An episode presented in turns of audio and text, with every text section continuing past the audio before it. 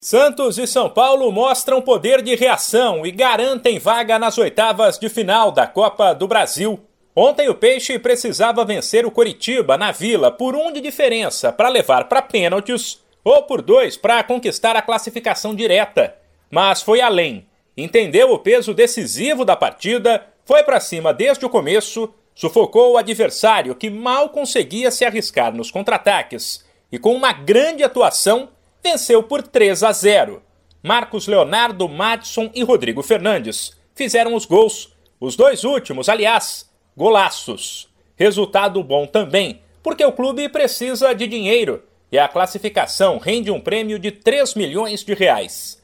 Foi o sexto jogo do Santos em casa desde a chegada do técnico Fabian Bustos e a sexta vitória, com o time ainda na briga pela liderança do brasileiro o goleiro João Paulo avalia que depois de meses de dificuldades, as coisas começam a se encaixar. Uma classificação enorme, né? Para dar moral e confiança para o nosso grupo. É, a gente vem conseguindo recuperar a força dentro de casa. O ano passado a gente sofreu um pouco por por deixar escapar algumas vitórias dentro de casa, é, no Campeonato Paulista também. E aos poucos a gente vai reconquistando essa confiança, é, trazer a torcida ao nosso lado, que a gente tem que, tem que fazer a Vila Belmiro aqui é, o diferencial da gente, né? A gente conquistar vitórias importantes. E hoje foi uma grande vitória. Grupo todo de parabéns. A gente vem trabalhando bastante com humildade, pé no chão.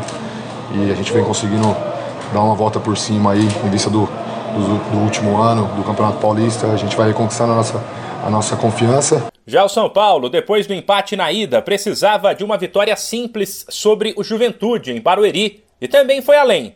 Venceu por 2 a 0, gols de dois jogadores de defesa, Igor Vinícius e Arboleda. Se a atuação do tricolor não foi brilhante, pelo menos foi um jogo seguro, sem sustos. Também pela fragilidade do adversário que quase caiu no Campeonato Gaúcho e briga contra o rebaixamento no Brasileiro.